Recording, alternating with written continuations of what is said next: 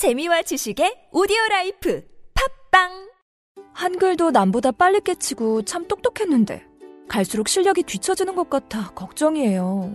혹시 초등학교 교과서 본 적 있어요? 어려운 어휘가 너무 많아요. 학교에서는 어휘 개념을 하나하나 설명해 줄 시간이 정말 부족하잖아요. 그럼 어떡하죠? 내 아이의 어휘만큼은 내가 책임져야죠. 어휘 공부의 정석. 초등어휘 삼천, 초등어휘 오천. 검색창에 초등어휘 3천을 쳐보세요. 자려고 누웠는데 저스툰 지루한 지하철에 저스툰 자려고 누웠는데 지루한 지하철에 클래스가 타는 재미 저스툰 클래스가 타는 재미 저스툰 웹툰 웹소설은 저스툰. 클래스가 타는 재미 저스툰 다시 날씬해지고 싶어. 다이어트 해야 하는데 좀 간단한 방법 없을까? 1522-6648 1522-6648 혹은 비타샵을 검색해주세요. 야, 이 부장! 네가 부장이면 땅이야? 뭐뭐뭐뭐 저 인간 저건 저, 쟤 오늘도 술술 풀리고 안 먹고 회수 갔냐 내일도 신체 상태로 출근하겠구만 아 아유 고려 생활 건강 술술 풀리고 음주전 한포가 당신을 지켜드립니다. 특허받은 천연 유래 성분 숙취 해소제 술술 풀리고를 은하계 최저가로 딴지마켓에서 만나보세요.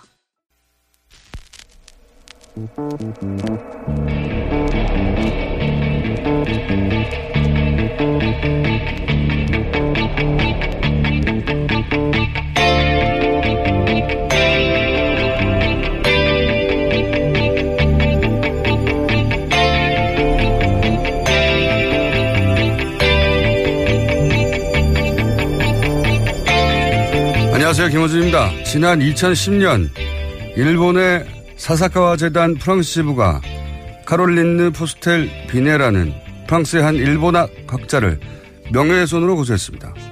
프랑스 일본 수교 150주년 학술 행사를 사사카와 재단이 후원했는데 프랑스 외무부가 공동 후원으로 참여하기로 하자 프랑스 학계는 A급 전범이 설립한 재단이 후원하는 행사에 정부가 참여하는 것에 반대 성명을 냈습니다. 결국 프랑스 외무부가 참여를 철회하자 사사카 재단은 이 성명을 주도한 카롤린느 박사를 상대로 거액의 소송을 제기한 겁니다. 몇 개월에 걸친 공방 끝에 프랑스 법원이 이 소를 기각한 후 비네 박사는 이런 말을 했습니다. 학자의 책무는 두 가지다. 성실한 감시자 그리고 용감한 고발자 그 역할을 했을 뿐이다. 그리고 이런 말도 남겼습니다. 한국대학에 사사카와 재단의 연구 자금이 유입된 것으로 알고 있는데 식민 지배를 당한 한국이 일본 극우의 과거사 왜곡을 뒷받침하는 사사카와 재단에 관대하다는 점은 매우 의외다. 그런 대학 중 하나가 연세대입니다. 그리고 당시 그 기금의 유럽 유입에 찬성했고 그 기금으로 설립한 아시아 연구기금 재단의 사무총장을 역임한 사람이 지금 자유한국당 혁신위원장 유, 유석준 교수입니다. 최근 유 교수가 극우이 아니냐 논쟁이 있습니다. 극우에 대해 유 교수는 2006년 이런 말을 남겼습니다. 극우는 테러하는 안중근 같은 사람이다. 유 교수가 극우이 아니냐 그에 대한 답이 되는 발언이죠. 김원준 생각이었습니다.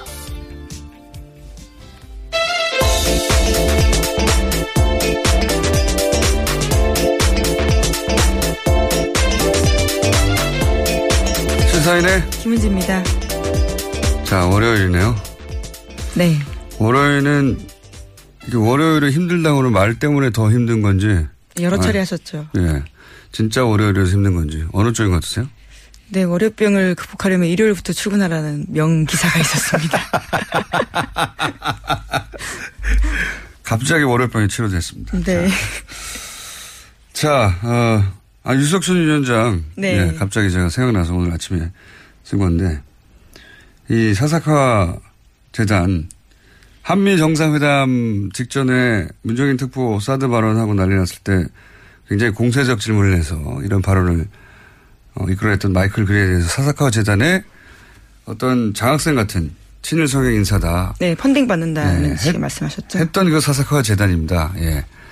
활동 폭이 굉장히 넓어요. 굉장히. 근데 이, 그, 이 설립자는 이제 사망했고 A급 전범. 지금은 그 아들 세대가 하고 있는데 이 아들 세대는 새 역사 교과서를 만드는 모임 새영모 생각나세요? 네, 알죠. 한참 네. 그 이명박 정부 때 어, 지금은 곤란하다. 예. 조금만 기다려달라. 예, 그 얘기 나왔을 때 예, 한참 직원조기로 아주 유명한 말입니다. 그때 등 언론에 많이 어, 소개됐던 그 단체죠. 일본 위안부는 공창이다. 뭐 난징 학살은 존재하지 않는다. 뭐 독도는 일본 땅이다. 그 새 역사 교과서를 만드는 모임 새영모의 새영모를 이 사사카와 아들 세대가 후원을 해요. 예. 그러니까 그리고 이 새영모하고 어, 류 위원장이 활동했던 뉴라이트는 굉장히 음, 양, 혹은 뭐 볼트노트처럼 합이 착착 맞아요. 예를 들어서 세영모는 일본 식민 지배가 가해자만 한 건 아니다. 가해자 역할만 한 건 아니다. 라고 말을 하고 뉴라이트는 조선이 식민지 덕분에 근대화됐다. 합이 맞는 주장이죠, 서로. 예. 이 계열 학자들이 또 국정교과서도 찬성한 겁니다. 유석, 유석준 그렇죠. 위원장도 국정교과서 지지하는 교수 모임 일원이었고, 예. 그런데 이런 주장을 하는 모임을 후원하고 이런 주장을 뒷받침하는 이 재단의 자금이 우리나라에도 많이 들어와 있어요. 예. 그거 한번 따로 달아야 될 것 같습니다. 사사카와 재단 최근에 히트입니다. 히트. 계속 등장하고 있는데 관련. 자, 첫 번째 뉴스는요. 네, 지난주 금요일 청와대발 속보가 떴었습니다. 박근혜 청와대 민정수석실이 작성한 문건 300종을 발견했다라는 내용인데요. 지난 3일 민정수석실 공간을 재배치하던 과정에서 발견한 박근혜 정부 민정수석실 작성 문건들입니다. 이게 어떻게 몇 달 동안이나 구석에 있었을까요? 네, 구석 캐비넷에 있었다라는 거죠. 뒤늦게 열어봤다는 겁니다. 그래서 저희가 어, 잠시 후 첫 번째 인터뷰 때, 예. 이, 이 공간, 그러니까 이 공간을 재배치하다가 나왔다는 거잖아요. 재배치하기 전에 근무했던 조홍천 의원을 스튜디오에 직접 모십니다. 예, 그 얘기는 좀 자세히, 이 가능하냐고 도대체, 어, 들어보기로 하고. 근데 이제 문건이 발견됐다보다, 발견됐다는 사실 자체보다는 문건의 내용이 지금 굉장히 화제인 거죠. 예. 네, 가장 눈에 띄는 거는 국민연금 의결권 자료입니다. 삼성 경영권 승계 지원 검토 방안이 적혀 있다고 하는데 펜으로 쓴 메모에는 삼성 경영권 승계 국면을 기회로 활용하고 도와줄 것은 도와주면서 경영 승계 국면에서 삼성이 뭘 필요로 하는지 파악하라라는 내용이 담겨 있다고 합니다. 펜으로 쓴 걸 보면 이제 공식적으로 문서하기 전에 회의 참석에서 메모를 하거나 아니면 어, 내부 회의에서 예, 회의 과정에 오간 이야기를 정리하는 걸로 보이긴 하는데 핵심은 이제 그게 작성된 시점이 핵심인 것 같아요. 내용도 내용이지만 이게 이제 어, 이재용 삼성 부회장을 박근혜 전 대통령이 만나기 직전에 만들어졌다는 거잖아요. 예. 네, 어제 청와대가 추가로 밝힌 내용입니다. 관련 메모가 2014년 8월에 작성된 것으로 추정된다라고 하는 건데요. 음. 이때가 이건희 회장이 심근경색으로 쓰러진 지 3개월이 지난 때고요. 또 한 달 뒤에 박근혜 전 대통령과 이재용 삼성전자 부회장의 첫 독대가 있었습니다. 내용이 보면은 삼성 경영권 승계 국면을 기회로 활용하고 이게 청와대가 기회로 활용할 게 뭐가 있죠? 기회로 활용하고 삼성이 뭘 필요로 하는지 파악하라. 예, 특정 기업이 뭘 필요로 하는지 파악하라. 이상한 질문이에요. 예. 네, 승계 구도가 가장 필요했다라는 취지의 이야기로 들릴 수밖에 없습니다. 이게 이제 민정수석이 그 작성해 해야 하는 문건이 맞는지 혹은 업무 영역이 맞는지는 또 그 사무실에서 근무한 적이 있는 예. 조홍천 의원하고 얘기 나눠보겠고 정청래 의원 조홍천 의원이 네네. 했습니다. 제가 정청래 의원이라고 그랬어요? 그렇게 들려가지고 깜짝 놀랐습니다. 아니 조홍천이라고 아, 했고요. 네네. 예. 예. 김현지 기자가 잘못한 거예요. 예. 자 관련 뉴스가 많이 나왔어요. 네, 그렇습니다. 청와대가 오늘부터 또 이틀 동안 비서실 사무실을 대대적으로 조사하기로 했는데요. 박근혜 정부에서 생산한 문서나 메모 등 자료가 있는지 추가로 확인하기 위해서입니다. 수석실, 비서실별로 캐비닛, 사물함, 책상 등을 꼼꼼하게 조사하고 있다라는 겁니다. 보물찾기를 시작한 거죠. 보물찾기. 이 청와대 내이 경내를 들어가 본 적이 없어서 저는 도대체 이게 그렇게 보물찾기 할 정도로 꼬불꼬불 어 이 이상하네요, 그죠? 네, 허가받지 않은 공무원은 들어갈 수 없는 곳이니까요. 저도 이 추측이 되지 않습니다. 도대체 이런 자료들이 몇 달이나 있다가 더군다나 완전히 다 삭제하고 다 막, 어 뭐랍니까 그거 문서 파쇄기 디가우징, 예, 예. 디가우징은 이제 전산 장비를 못 쓰게 한 것이고 예, 이런 종이 파일들은 다 파쇄기로 파쇄한 것으로 그렇게 추정 당연히 했었는데 뭐 이렇게 남아있다니까 신기하네요. 자, 이 얘기는 어쨌든 근무해 본 적이 없는 사람들끼리 얘기해봐야 소용이 없고 근무한 적이 있는 분에게 들어보기로 하겠습니다. 신기하긴 합니다, 네. 캐비넷을 안 열어보고 나왔을까요? 자기 캐비넷인데. 희한하네요. 네, 뭐 이렇게 어제 청와대 관계자는 밝히고 있는데요. 대다수 열어봤는데 사각지대에 있었던 구역이 있으면 이번에 조사해보라는 거다라는 겁니다. 그러니까 사각지대라는 게 참. 어쨌든 이런 걸 득템이라고 하죠, 득템. 보물찾기에 들어갔습니다. 자, 다음 뉴스는요. 네, 정유라 씨가 지난달 검찰 조사에서 한 말이 크게 화제가 되고 있습니다. 채널A가 한 보도인데요. 최순실 씨의 비자금을 언급한 겁니다. 최순실의 비자금은 장시호가 숨겼다면서 지금은 어디에 있는지 알 수가 없다라고 진술했다고 합니다. 예. 제가 그랬잖아요. 돈이 뭔가 연루됐을 거라고. 사실 장시호 씨가 검찰 협조에 적극적이다라고 하는 뉴스 처음 나왔을 연초에도 아, 이건 돈 때문일 수 있다라고 하는 개인적인 추정을 했었는데 그런 가능성을 살펴봐야 된다고. 그러니까 최순실 씨가 이제 맡긴 뭐 처리를 부탁한 어떤 자금을 어, 최순실 씨가 오래 감옥에 있고 본인은 빨리 나가면 본인이 챙길 수 있지 않겠냐 하는 뭐 그런 가능성을 따져봐야 될 거라고 제가 얘기했었는데 지금 이게 이제 정유라 씨가 한 얘기잖아요. 네, 검찰에서 직접 한 진술입니다. 네, 정유라 씨가 엄마 비자금을 언니가 숨겼다라고 말한 거잖아요. 네, 사촌 네. 언니가 숨겼다는 거죠. 저는 이렇게 된 것 같아요. 그러니까 장시호 씨가 정유라 씨에게 우리 세대는 박근혜 전 대통령에 충성할 이유가 뭐냐. 우리가 우리 먹고 살 길 찾아야 된다. 이런 얘기가 있었을 것이고 그러자 정유라 씨가 엄마 최순실에게 돈을 요구했을 가능성이 있죠. 이제 자, 자식도 키워야 되고 돈을 달라. 그래서 변호인이 이제 살모사라고 엄마를 죽이는 뱀 이런 뜻이죠. 살모사라는 건. 실제로는 그렇지 않아요. 잘못된 지식인데 어쨌든 그런데 이제 최순실 씨는 생각해 보니까 이게 장수희호 씨하고 꿍짝이 있지 않겠냐. 그래서 이제 되치기를 하는 거죠. 무슨 소리냐. 그 돈은 장시호에게 가 있다 이미. 그러면 이제 장시호 씨하고 정유라 씨 사이를 벌리는 거죠. 예. 그래서 장수효 씨한테 가서 따지니까 장, 장시호 씨 무슨 소리야 나는 없다. 예. 결국 검찰에서 관련된 네. 이야기를 그러니까 한 장시호. 씨가 실제 네. 돈이 있던 혹은 뭐 돈이 있는 것을 알고 있든 모르든 당연히 없다고 했- 했겠죠. 예. 그러자 이제 어, 정유라 씨는 검찰에 가서 특검에 가서 꼬질른 거죠. 돈이 저기 있다는데요? 라고. 아, 재밌습니다. 예. 뭔가 돈이 연, 연결됐을 줄 알았어요, 제가. 예. 비자금 관련해서는 작년 12월 달에 장시호 씨가 최순실 씨 만, 만난 자리 검찰에서 한 이야기가 있습니다. 최순실 씨가 장시호 씨한테 삼성동 2층 집에 현금이 있으니까 가져가라라고 이야기했다는 거거든요. 이게 삼성동 이초라는 게 박근혜 전 대통령이 있던 예, 그 사저를 의미하는 거로. 그 집 2층에 금고가 있는데 그 금고를 열어보면 평생 먹고 살 돈이 있다고 했거든요. 그 여기 대해서 장시호 씨가 최소 수억 원의 큰 돈이라고 했는데 수억 원을 어떻게 평생 이 가족의 씀씀이로 뭐살수 있습니까? 거기에 최소 수백억, 수천억이 있어야 말이, 말이 되는 거죠. 그런데 이 금고 어디 갔냐고요.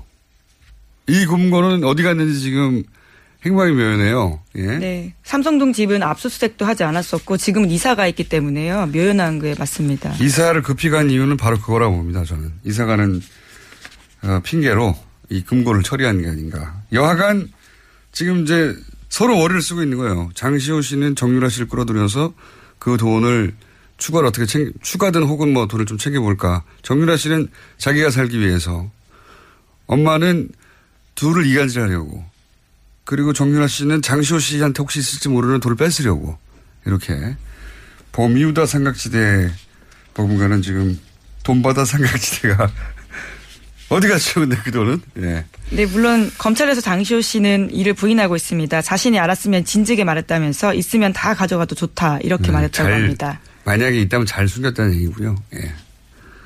하지만 대질 조사는 거부했다고 합니다. 그러니까요. 장시호 씨, 정유라 씨 사이예요.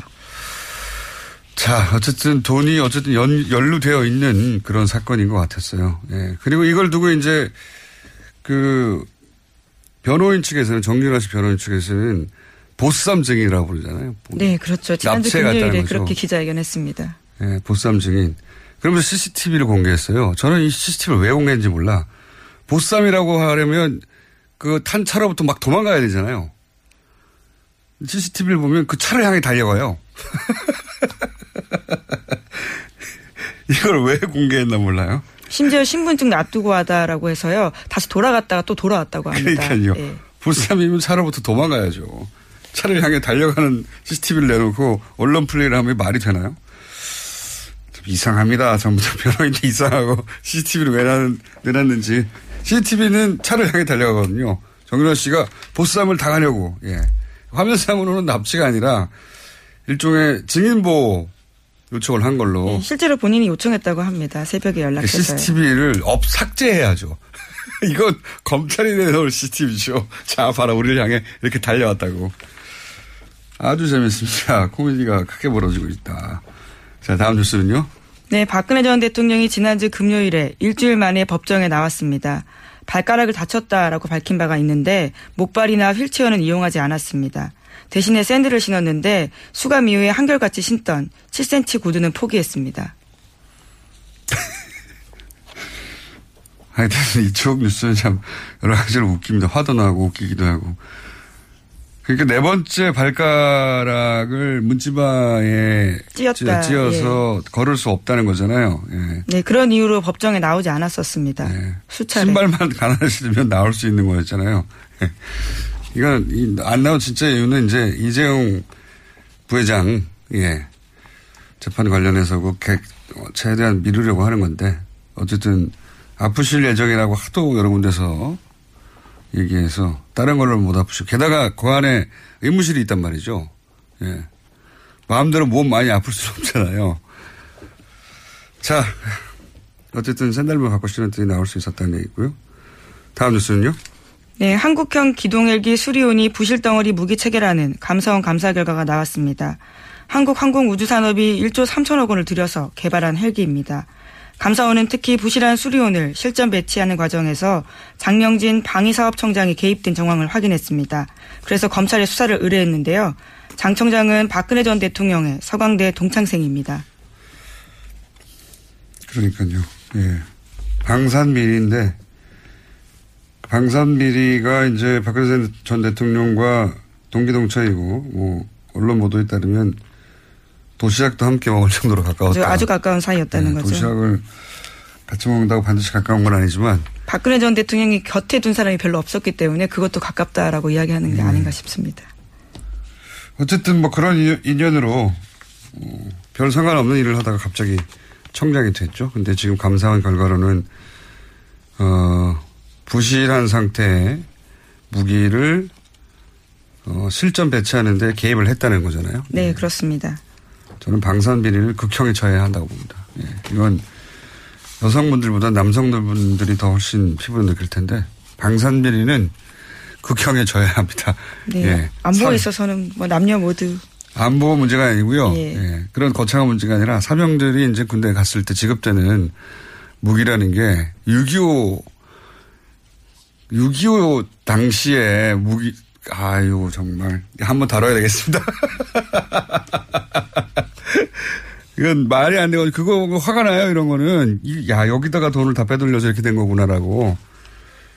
예. 군 사병들의 환경은 정말 말도 안 됩니다. 예. 극형에 처해야 한다라고 저는 주장합니다. 다음 뉴스는요? 내년 최저임금이 결정됐습니다. 시간당 7,530원입니다.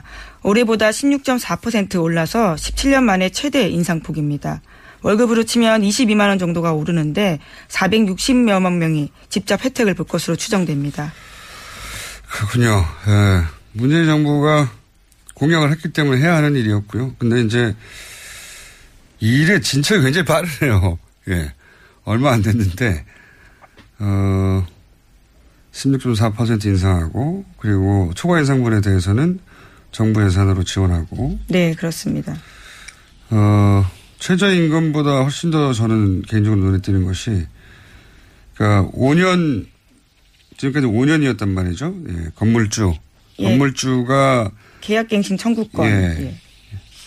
이게 사실은 그 소상공인들한테는 더 치명적이에요. 뭐 장사 좀 해보려고 하면 보통 1, 2년 내에 쉽게 자리 잡기가 어렵고 이제 알려져서 장사 좀 해보려고 하면 5년이 한계이기 때문에 물론 뭐 건물주에 대해서는 5년 이상 계속 연장할 수도 있지만 보장이 안 되니까요. 그것 때문에 어 실컷 그 자리에서 뭐랄까 땅값도 올려놓고 예, 장사도 어느 궤도에 올랐는데 나가야 되는 경우가 많았는데 이게 10년으로 늘어나는군요. 예. 일 참 빨리 합니다. 이 정부는. 자, 다음 뉴스는요. 네, 예결위가 오늘도 소위를 개최한 뒤 내일 전체 회의를 의결을 거치고 추경안을 본회의에 상정할 계획입니다.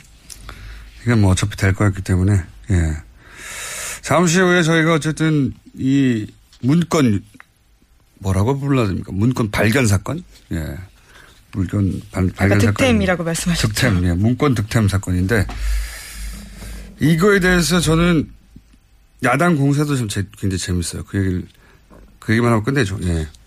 뭐냐면은 11일간 함구하다 발표했다. 이게 현재 공세의 포인트거든요. 네, 3일에 발견했다고 밝, 예. 했기 때문입니다. 3일에 3일에 발견했는데 14일날 발표했으니까 11일날 함구에, 함구하다가 발표했다. 이건 뭐, 조선일보도 이 타이틀로 11일간 함구하다 발표. 그리고 조선일보 제목과 참- 자유한국당 논평이 똑같아요. 어, 함구하다 갑작스럽게 공개한 것이 무슨 정치적 고려가 있는 게 아니냐. 어, 저는 이게 참, 뭐랄까요. 몹시 영리하지 않은 공세라고 보는 것이 물론 300건이 되니까 검토할 시간이 걸린다. 뭐 이렇게 정부에서는 대응했는데 네, 그 사이 또 순방도 있었고요. 예. 인력이 부족했다는 겁니다. 그런데 이제 이- 그 의심된다고 공격을 하려면 의심된다고 했을 때 어, 뭐가 의심된다 이렇게 머리에 또 올라야 되잖아요. 11일간 11주나 11개월이 아니잖아요. 뭐가 의심되는 거지? 이게 아- 안 떠오른단 말이죠. 안 떠오르면 이게 영리하지 않은 허공에다 때리는 공세예요. 더군다나 사실은 11일 걸려면 이재용 부회장 결심이 8월이에요. 8월 초. 그렇죠? 예, 그렇게 그러니까 되어 있습니다. 거기에 영향을 미치려고 너무 서둘러 발표한 거 아니냐. 이렇게 공세를 해야 되죠. 오히려 너무 빨리 공개했다고 비판을 해야 그나마 서- 쓰는데, 어, 지금은 어디다 때리는지 모르겠다 이거죠. 예. 네, 재판에 영향을 미치기 위해서다라는 광범위한 이야기를 하고 있습니다. 아니죠. 그러면은 11일간이나 함구하다 할 게 아니라 너무 빨리 예, 그렇죠. 급하게 8월 초에 영향을 미치려고 빨리 발표했다고 해야 되는데 검토도 안 끝내고 이게 앞뒤가 사마띠 아니하는 어쨌든 한 달 가까이 지금 보수 매체가 이렇게 공세를 여러 가지로 취하는데 이렇게까지 영향이 없다는 것도 참 격세지감입니다. 예전에는 사설 하나 때문에 난리가 나고 그랬는데 영향이 없네요. 예. 여기까지 하겠습니다. 네, 시사인의 시- 김은지였습니다. 감사합니다. 아무도 묻지도 따지지도 않고 가입하셨다고요? 보험은 너무 어려워요. 걱정 마십시오. 마이보험 체크가 도와드립니다. 1800-7917 마이보험 체크로 지금 전화 주세요. 1800-7917 이미 가입한 보험이나 신규 보험도 가장 좋은 조건을 체크해서 찾아드립니다. 인터넷 한글 주소 마이보험.com 또는 카카오톡에서 아이디 검색 마이보험을 친구 추가하여 상담하실 수 있습니다. 모닝똥? 제겐 사치였죠. 내가 토끼인지 토끼똥이 나인지 내가 변을 본 것인지 변을 당한 것인지 나는 바나나이고 싶다 간혹 구렁이이고도 싶다 미궁 대장사랑 추억 미궁 대장사랑이 찾아드립니다. 혈중 콜레스테롤 개선과 배변 활동에 도움을 주는 건강기능식품입니다. 검색창에 미궁 대장사랑 미궁 장사랑 이름 바꿨어요. 프로바이오틱스 12종 추가. 미궁 대장사랑. 골반 잡자 바로 잡자 바디로직 허리 통증 바로 잡자 바디로직 2017년 cool summer 바디로직 라이트 출시 통기성이 좋아 땀 걱정 없이 한여름에도 쾌적하게. 입은 듯 안 입은 듯 가벼움의 신축성은 그대로.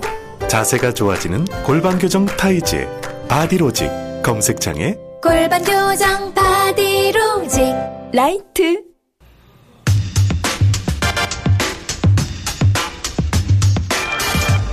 청와대 민정수석실에서 박근혜 정권에서 작성된 300건이 넘는 문건이 나왔고 문건 내용 중 일부는 현재 진행되고 있는 국정농단 관련 재판과 밀접한 연관이 있어 보여 큰 관심사가 되고 있는데 청와대 민정수석실 공직기강 비서관을 역임했던 조홍천 의원 스튜디오에 직접 모셨습니다. 안녕하십니까? 예, 오랜만에 안녕하세요. 그 공간에서 근무하셨잖아요, 그죠? 예, 맨날 되긴 했지만. 그 옆에. 바로 옆입니까? 그 복도 건너서. 그렇게 얘기해봐야 저희가 그림이 안 그려지고 일단 제일 궁금한 게 뭐냐면 청와대 설명에 따르면 사무실 재배치를 하면서 캐비넷을 옮기, 옮기다가 무거워서 열어봤는데 거기서 네. 잭팟이 터졌다. 예. 이런 얘기거든요. 근데 이제 저희가 궁금한 게 박근혜 정권 말기에 이제 파색이 뭐 열몇 대가 대량으로 들어와서 밤낮으로 파쇄하고 있고 기록물들은 이관하고 나머지는 뭐 서버 는 디가우징하고 그래서 철저히 다 털어버린 것으로 이해하고 있었거든요. 이게 어떻게 나왔을까? 일단 그 제일 궁금합니다. 그, 장, 어, 특검이 예. 압색 그때 들어가려고 그럴 때 어떤 예. 사람들은 아니 다 치웠을 건데 들어가지고 뭘 아무것도 그러니까요. 없을 거다. 그거 예. 뭐라고 들어갔냐 그럴 때 저는 아니 낙곡이 있다. 낙곡이.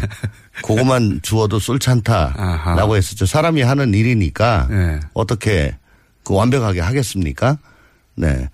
그리고 그 캐비넷만 다 열어봐도 네. 당연히 그 안에 문서들은 다 꺼내서 분쇄하면 될 텐데 그게 구조상 그렇지 않을 수도 있습니까? 어디 꼭꼭 숨겨져 있는 캐비넷 여기 발견된 문건에 작성 시점이 2014년 6월부터 2015년 6월이라고 보도가 네, 되고 대략 봤어요. 1년 정도. 예. 예. 누군가 1년 정도 쓴 캐비넷인 거죠. 그러니까 예. 2015년 6월 이후에 예. 작성된 문건이 없었던 걸로 봐가지고는 2015년 6월까지만 누군가가 그 캐비넷을 사용을 했고 예. 그 이후에는 그 캐비넷을 사용하거나 관리한 사람이 없었다는 얘기로 뒤집을 수가 있겠죠. 그 사람이 보직이 변경됐거나 관뒀거나 뭐 자리가 이동됐거나. 예, 어쨌거나 그래서 이건 쓰지 않는 캐비넷으로 돼가지고 그 사무실 내에서도 저 뒤쪽으로 좀 밀려났을 거고. 음. 그러니까 관심의 대상에서 멀어졌을 거고.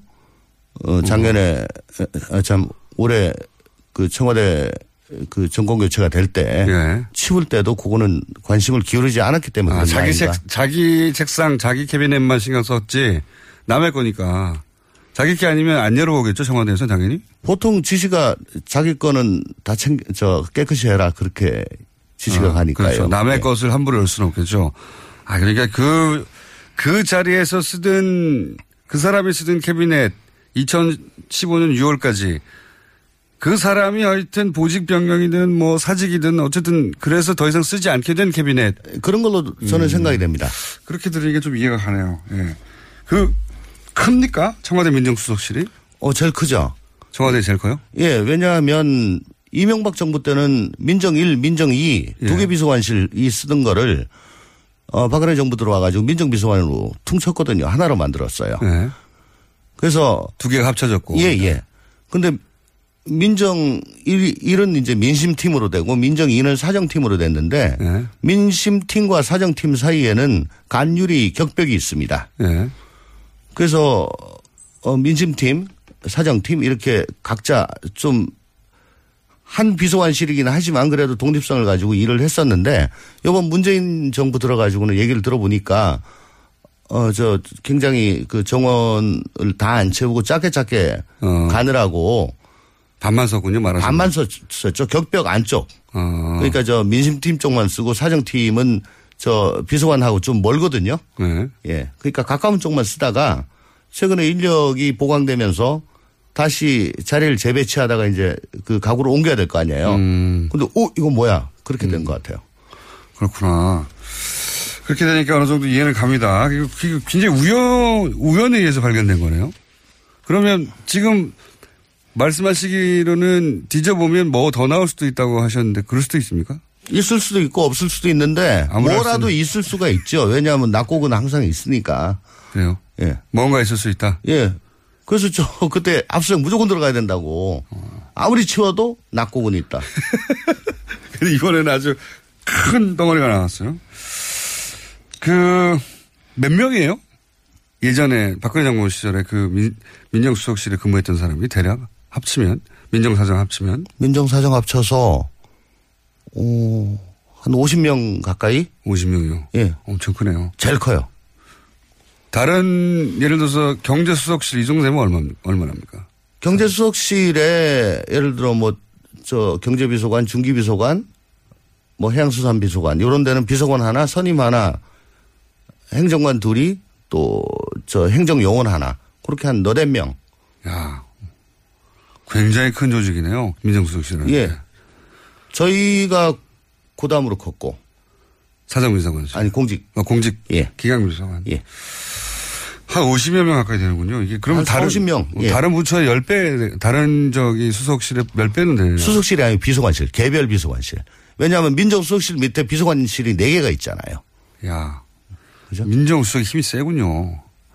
그러니까 우병 그 비추어 보자면 물론 지금 문재인 정부는 더 축소됐다고 하지만 우병우 전 민정수석의 힘이 굉장히 막강했네요. 많은 인원들을 다뤘네요. 일단 병사로 보면 엄청 많죠. 네. 그렇군요. 이게 인수인계 그러니까 우병우, 최재경, 조대환 이렇게 급하게 민정수석이 짧은 기간에 세 번이나 바꿨잖아요. 네. 그 인수인계가 제대로 안 돼서 그럴 수도 있다. 이, 이 해석도 가능하죠. 어차피 이 마지막에 다 확인하는 거는 제일 마지막 수석 조대한 수석 예. 때죠. 예. 예. 그 뭐 최재경 수석이야 들어가다 나오면서 야 지금껏까지 다 없, 저 치워. 그렇게 얘기할 리도 없는 거고 필요도 그렇죠. 없는 거고. 마지막으로 치운 사람은 제, 조대한 수석인데. 네. 이제 우병우 수석은 자기하고 관련된 것만 개인적으로 어떻게 뭐 했을 음, 거고. 직접 관련된 것만 치웠을 혹은. 또 뭐 자기 저 친한 직원들한테는 따로 얘기를 음. 해줬을 거고. 자, 그럼 내용을 좀 여쭤볼게요. 그 일부 공개된 그 문건을 보면 삼성을 어떻게 지원할 것인가. 어, 삼성이 필요한 게 뭐냐 파악해봐라. 이런 내용이 있거든요. 그러니까 첫 번째로 궁금한 건 청와대의 민정수석실에서 특정 기업을 어떻게 지원할 것인가를 파악하는 게 이게 민정수석 업무 범위에 들어갑니까? 그건 경제수석실에서도 뭐 좀 하기가 힘든 일인 것 같습니다. 민정수석의 업무 범위는 아니지 않습니까? 그죠? 예, 아니죠. 네. 그러니까 특정 기업을 어 대한민국에서 제일 잘 나가는 기업인데 이미 그 잘 나가는 기업을 어떻게 지원할 것인가 라고 파악해 보라고 할 수도 있습니까 청와대가? 그런 종류의 지시를 받거나 들어본 적이 있어요? 어, 아니, 물론 예. 삼성이 우리나라 경제에서 차지한 비중이 엄청나게 크고 예. 또 삼성이, 어, 뭐 법적 제도적으로 뭐 좀 잘못된 게 있어 가지고 예. 애로사항이 많고 그로 인해서 국가 경제에 미치는 악영향이 크다라고 한다면 뭐 그건 할 수가 있겠죠. 예. 근데 제가 지금 문건을 제대로 보지 않은 상황에서 이게 뭐 단정 드리기가 참 못, 못합니다. 내용을 좀 봐야 되는데. 문건은, 문건은 좀 일반론이에요. 보면 예를 들어서 어, 삼성 경영권 승계에서 삼성이 뭘 필요로 하는지 파악해라. 이거는 삼성이 어려움을 겪고 있다기보다는 경영권을 승계하는데 삼성이 필요로 하는 게 뭔지 파악하라는 거잖아요. 사기업에. 그건 좀 아니죠. 예, 이건 아니지 않습니까? 좀이 아니라 많이 아니지 않습니까? 그리고 이제 삼성의 과제 해결하는데 정부도 상당히 영향을 행사할 수 있는 부분이 있다. 이거는 이제 삼, 삼성 문제를 해결해 주는데 정부가 영향을 행사해서 해결해 줄 부분이 있다는 거잖아요. 네, 그게 뭐 국민연금 예, 의결권이라든가. 그런 거죠. 그 다음에 뭐, 어, 뭐야, 금산분리. 네. 뭐, 뭐. 법을 좀 만들어 준다든가. 법제도 뭐 그런 예. 거죠. 이것도 민정이 파악할 내용의 업무 범위에 들어갑니까? 그게 국익과 예. 직접 관련이 있다면. 국익과. 예. 이게 삼성의 이익과만 관련이 있다면요. 뭐, 그, 만약에 그렇다면 그거는 좀 아니죠. 그건 아닌 것이고. 아, 이게 이런 내용들이거든요. 한마디로 하면 삼성이 이제 아버지가 쓰러지고 아들에게 이 경영권을 넘겨야 되는데 그 과정에서 문제가 있을 수 있는데 그걸 정부가 도와주고 그리고 정부도 얻을 게 있으면 얻고. 근데 사기업으로부터 정부가 얻을 수 있으면 얻고 이게 말이 되냐 이거죠. 세금을 많이 내게 해라 이런 동안. 어쨌거나 지난 탄핵 과정에서 우리 국민들께서 보신 게그 네. 권력을 오용하는 거죠. 네. 그래서 이익은 사유화하고 손실은 사회화하는 그렇죠. 그렇죠. 예. 예. 그런 사례를 보면서 이게 나라냐라고 했지 않습니까? 그게 뭐 굳이 권력뿐만 아니고 기득권 집단들이 거의 그런 행태를 보이고 있- 있기 때문에 네. 뭐 많이 부- 붕괴하고 어 이게 나라냐라고 하면서 바꿔보자라고 했는 건데 뭐 이 정도로 가름할게요. 민정수석실을 그러니까 저희가 궁금한 건 이런 거죠. 민정수석실의 고유 업무 범위가 맞느냐. 그런데 이게 특정 기업을 위하는 거라면 업무 범위는 아니다라고 말씀하시는 것이고. 그러니까 인텐션이 뭐냐? 특정 기업이라도 인텐션이 뭐 하려고 알아보는 국가. 경제 국익 예. 예. 뭐 그런 음. 건안 몰라도 또 이게 창조 경제하고 직접 관- 관련이 있으면 모르겠습니다. 그게 아니라 이게 이제 결국은 말을 지원받고 그 최순실한테 지원 돈을 지원받고 이런 걸로 연결되는 거라면 당연히 말이 안 되는 건데. 그건 뭐 우리 공장장 같은 분은 그렇게 항상 색안경을 끼고 보는 거죠. 그래도 저 문건을 보지 않고 단정 짓는 거는 위험합니다. 네. 하여튼 그런 정황은 있으나 이게 그렇게 단정 지을 수 있는 문건지 아닌지는 좀 봐야 된다 직접. 예, 근데 이 내용이 지금 자필 메모에서 나왔다는 거고 예. 자필 메모란 건 이제 필체란 게 있을 거고요. 예. 그러면 누가 작성했는지 저 다른 그 오- 프로세스 저 워드 프로세스를 작성한 것보다 훨씬 더 쉬울 거 아니에요? 그렇죠. 예. 자기 필체가 있으니까. 예. 그리고 이런 일을 시켰을 때는 아무리 50명이라 하더라도 시킬 만한 사람이 딱 있잖아요. 그죠? 에이스가 있죠. 에이스가 있죠. 예. 그리고 의원님 머릿속에 떠오르는 사람도 있는 거 아닙니까? 안 알려줘. 아, 하여튼 아 이런 이런 라인을 탔겠구나 하는 떠오르는 라인에 있는 예, 거죠. 그림은 그려집니다. 아 그러시군요. 예. 누군지 말할 수 없고. 안 알려줍니다. 그건 검찰이 알아서 합니다. 예. 검찰에는 알려주실 생각은 있으시고. 물어보면요. 물어보면. 방송을 들으시면 연락을 바로 주십시오. 아, 이 사람이나 하는 짐작가는 그림이 있다. 뭐 딱 한 사람이라기보다 예. 아, 요, 요 쪽이겠구나 하는. 뭐 저 선발 투수도 1, 2, 3 선발 원투펀치 있잖아요. 그렇죠, 그렇죠. 예. 한 2, 3발까지 생각나십니까? 한 3. 3, 3발까지 생각하시는구나. 그렇, 그렇겠죠.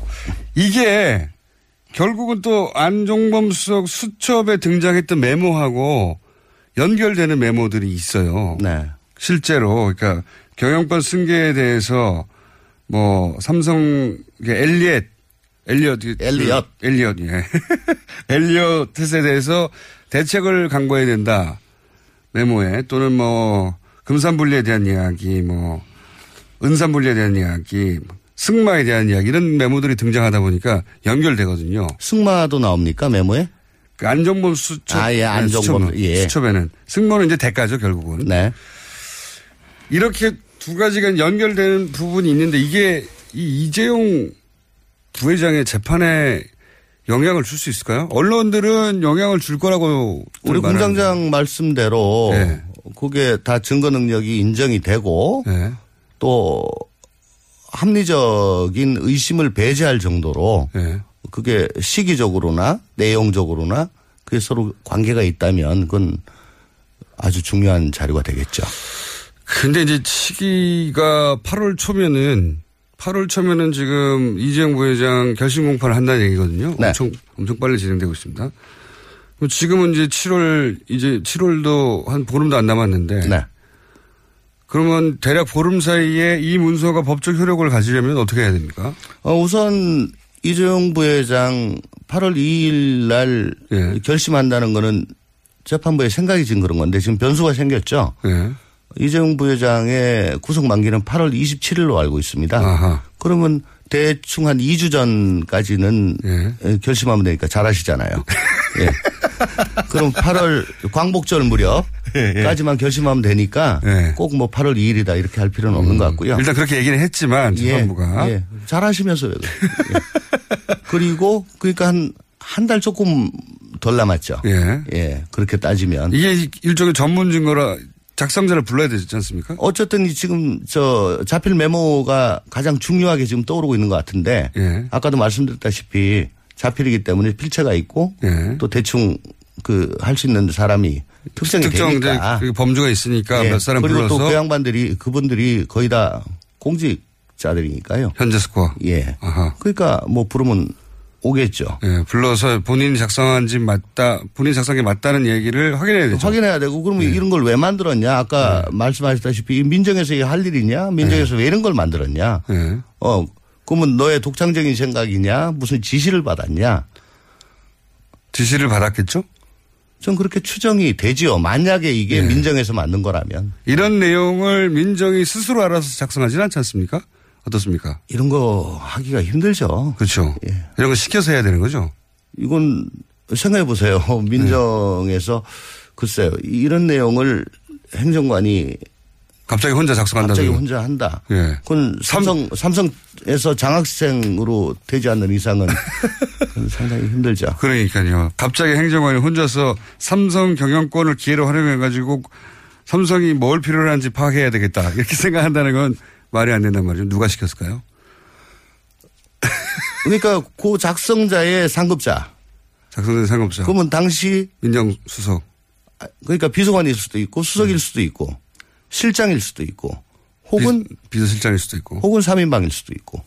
3인방일 수도 있습니까? 그렇죠.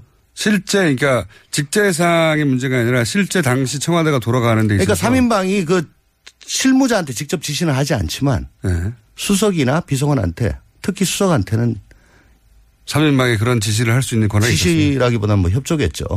말은 협조지만 예. 사실상 3인방이 자기 업무 소관이 아닌데도 아닌데도 3인방이 그런 업무 협조란 이름으로 이런 요청을 하면 3인방의 힘을 청와대 내에서는 다 알고 있었기 때문에 아, 그건 뭐 VIP의 의중이 담긴 걸로 그렇게 생각할 수 3인방 입에서 나오면 예. 그래서 3인방도 가능하고 원래 직제상호는 비서실장에서 나와야 되는 거 아닙니까? 그렇죠. 원래 직제상호는 그런데 실제 돌아가기로는 3인방에서도 그러니까 예를 들어 예. 뭐 실수비 같은 데서 이게 이슈로 나왔는데 예. 어, 경제수석하고 고용복지수석이 주로 관련이 되잖아요. 예. 그렇지만 민정도 좀 알아봐라. 예. 뭐 이렇게 했을 수도 있죠. 비서 근데. 이걸 이렇게 그 여러 다른 수석들이 있는데 대놓고 얘기하는 건 조금 할 내용은 아니죠. 부적절한 것 같고. 그러니까요. 예. 그럼 비서실장이나 3인방에서 왔을 가능성이 높다. 있다. 있다. 경제수석이 요구했을 가능성은 또 어떻게 보십니까? 셋 중 하나입니까? 경제수석 아니면 비서실장 아니면 3인방. 경제수석이 그 그건 조금 예 생- 상상이 안 갑니다. 상상 왜 상상이 안 가죠? 자기들이 하면 되지 뭘 이걸 자기들이 하면 되죠. 아 그렇군요. 아 민정에다 이거 해라 저거 해라 그 음. 할 그런 입장은 아닙니다. 그렇군요. 경제수석실이 경제수석실이 민정에다 이런 거 요청하는 지시할 그런 위계가 아닙니까? 그다지? 위계라기보다는 예. 그건 좀 생뚱맞죠. 만약에 그런 걸 얘기를 한다면 저희는 뭐 그게 생뚱한지 안 맞는지 모르니까요. 그럼 비서실장 아니면 3인방 이렇게 압축하는 게 예 그러니까 스- 그렇게 돼서 뭐 수석한테 그게 입력이 돼가지고 갔거나 예. 예 그렇군요. 이런, 이런 정도의 메모가 만들어졌으면 이 메모가 다시 공식 문서로 정리돼서 올라갑니까? 어떻게 됩니까? 이거는 뭐 내용상으로 봐가지고는 예. 음, 다듬어서 가야죠. 이걸 이렇게 자필 메모로 예, 그렇게 보고를 안 했겠죠, 예, 당연히. 이렇게 하기는 좀 근데 청와대 시스템이 이런 문- 공식 문서를 작성하기 시작하면 초안부터 최종본까지 다 남는다면서요, 버전별로. 아, 쓰는 거는 안 남고 쓰는 거는 빼고. 예, 이게 이제 입력하기 시작하면. 예. 입력하기 시작하면 이제 처음에 초- 예. 초안을 어떤 식으로든 뭐 저장을 하잖아요. 예, 예. 그때부터 남죠. 초안부터. 예, 그러면 이제 버전별로. 작성 일시, 예. 작성자, 제목, 계속 다 남는다. 내용. 지금은 그거를 추적할 수는 비가우징 해버렸다니까. 다 날려버렸으니까. 예, 그렇다면 할 수가 없죠. 이 종이로 쏜 문서는 대통령 기록물이 아닌 거죠. 지금 야당에서는 이제 대통령 기록법, 기록물법의 위반 아니냐. 아, 제가 지금 대통령 기록물법 위반으로 재판을 받고 있는 현직 피고인이기 때문에 잘 아실 거 아닙니까? 아주. 예. 아니 그, 그 아니 피고인한테 그런 걸 자꾸 물으면 어떡해요. 예. 아니, 이거는 이제 별도의 사안이니까 본인 게 아니라. 예, 어쨌거나 뭐 아닌 걸로 보여집니다. 저는. 그렇죠. 예. 조심스럽네요. 재판 받고 있습니다. 대통령 기록물이 아니라고 이제 공개할 수 있다고 청와대가 판단한 것 중에 하나가 이렇게 무슨 도장이 안 찍혔다고 하던데 도장은 무슨 의미입니까? 그게 아 자꾸 기록물 가지고 물으실 네. 거예요? 네. 대통령 기록물이 이제 세 가지로 갈리는데 일반, 비밀, 지정으로 갈리는데 네. 일반은 그러니까 대통령 기록물은 원래 공개가 원칙이에요. 원래요? 원래 원칙은 공개인데 다만 뭐 국가 안보 뭐 경제 상황에 위해를 가할 우려, 사생활 침해 등을 이유로 이제 제한을 하는 거거든요. 네. 그러니까 일, 일반 기록물은 거의 거의, 거의 대부분 공개 프리한 네. 거고 네. 비밀 기록물은 그거 보고 어 중요도에 따라서 1급, 2급, 3급 대비 어. 어 그렇게 분류를 하는 거고요. 그 분류 도장이 없기 때문에 기본적으로 공개할 수 있다. 근데 예. 어, 비밀 기록물, 지정 기록물이라고 하는 거는 어쨌든 분류 작업을 해서 예. 그 분류 장치 저 표시를 하고 대통령 기록물 기록관에다 이관을 해야지만이 예. 그게 어 기록물이지. 예, 예. 캐비넷에 남아 있는 분류도 안 된 도장도 안 찍힌 것을 대통령 기록물로 볼 수는 없다. 라고 이제 해석할 수 있다. 아, 그, 참, 딴거 물으세요. 그, 피곤한데 자꾸. 저 우병우 민정수석 있지 않습니까? 네. 우병우 민정수석에 대해서는 여러 차례 문제 제기를 많이 하셨는데 우병우 민정수석이 지금 뭐 구속도 안 됐고 사안도 굉장히 적지 않습니까? 작죠. 네. 이 지금 걸려 있는 사안이 유죄가 된다 한들 받을 수 있는 처벌은 어느 정도입니까? 아, 뭐 가정을 전제로 해서 답변 등은 적절치 않고 그동안에 네. 제가 계속 한 거는 어쨌거나 그저 윤곽근 수사팀장 예. 그때 처음 시작됐을 때 원칙은 가택하고 휴대폰 압수수색을 해야 되거든요. 당연히 해야 되겠죠. 그러면 여기에 다 나와요. 이런 휴대폰에. 내용들이 예. 다 나온다고 휴대폰에. 그러면 이게 참 공색하게 직권남용 직무유기 위증 이렇게 갈 필요가 없지 않습니까? 음. 또 아니더라도 지금처럼 청와대 내부를 들여볼 수 있었다면 다 나와요. 그때 그때 압수수색 했으면 다 나왔겠죠. 다 나오죠. 예. 예. 비가 오직만 안 해도 다 나와요. 다 나오고. 예. 휴대폰을 해도 다 나오고. 다 나오고. 예. 근데 그거 아무것도 안 하고 하려니까 공색하게 너 세월호 때 뭐 어쨌지 저쨌지 뭐, 뭐 이럴 수밖에 없잖아요. 예. 그게 너무 답답하다는 거죠. 예. 그 이후 그 예를 들어 탄핵 국면에 가고 나서는 왜 우영우 민정수석에 대해서는 그렇게 못했을까요? 실제로 검찰 내에 흔히 말하듯이 우영우 라인이 살아 있었기 때문입니까? 어떻게 보십니까? 뭐 잘 나간 사람들은 다 은- 은혜를 입었으니까 어떤 은혜를 입었어요? 보직이요. 보직이요? 보직. 그 좋은 자리로 가는 거? 그렇죠. 그 잘 나가는 자리하고 잘 안 나가는 자리하고? 못, 못 나가는 자리는 뭐 누가 봐도 딱 아니까. 검찰 내에서 보면 딱 아는데. 예, 예. 그런데 우병우 민정수석이 잘 나가는 자리에 자신하고 협조가 잘 되는 사람을 꽂아 줬다고 하는 정황들이 있습니까? 추정하는 사람들이? 그, 그거야 뭐 다. 다 합니까? 공유하고 있죠. 왜냐하면은 잘 나가는 자리란 게 민정수석하고 업무상 연관이 되는 자리들이니까. 음. 그런 자리에 본인과 예. 친한 사람들이 저기 저 저 지방 어디에 뭐 저 형사부장 하고 있으면 민정수석하고 아무 상관이 없, 없죠. 없을 가능성이 높잖아요. 네. 그보단 이 서울 쪽 대검 법무부 뭐 중앙지검 특수부 네. 뭐 이런 쪽에 그런 사람들, 그러니까 우병우 민정수석이 그렇게 영향을 미쳐서 그런 인사 라인에 채워진 사람들이 대략 10명선이 넘습니까? 제가 저 그랬어요. 저 법무장관 청문회 때 예. 어, 그동안에 사건이 이상하게 꼬인 것들. 예, 예. 그 지금 국정원 TF처럼 예. 자초지종을 캐서 예. 그 도대체 누가 중간에 틀었냐 이렇게 이상하게 만들었냐 예. 그걸 밝히고 거기에 잘한 사람은 잘한 대로 못한 사람은 못한 대로 결과에 그 상응한 예. 어, 그런 상벌을 줘야지만이 검찰이 이게 제대로 쓸 거고 몇 명이나 됩니까, 그래서? 뭐 30명이요? 아니요, 그건 꽤 돼요. 예. 10명은 넘고 30명은 안 된다. 아, 뭐 10명 넘는다. 예. 넘는다. 예. 20명도 넘는다? 아, 딴거 모르시죠. 그분들이 그냥 살아있다 아직도 근데. 아, 꽤 살아있죠. 꽤요? 예. 예. 왜 최근에 몇 명 나가고 그랬잖아요. 아직 부족합니까? 거기는 이제 직급이 굉장히 높았던 사람들이고. 그 바로 밑에 급들은 아직 살아있다? 예, 꽤 살아있다. 그렇게 봅니다. 조홍찬 의원이었습니다. 3부에서 다시 뵙겠습니다.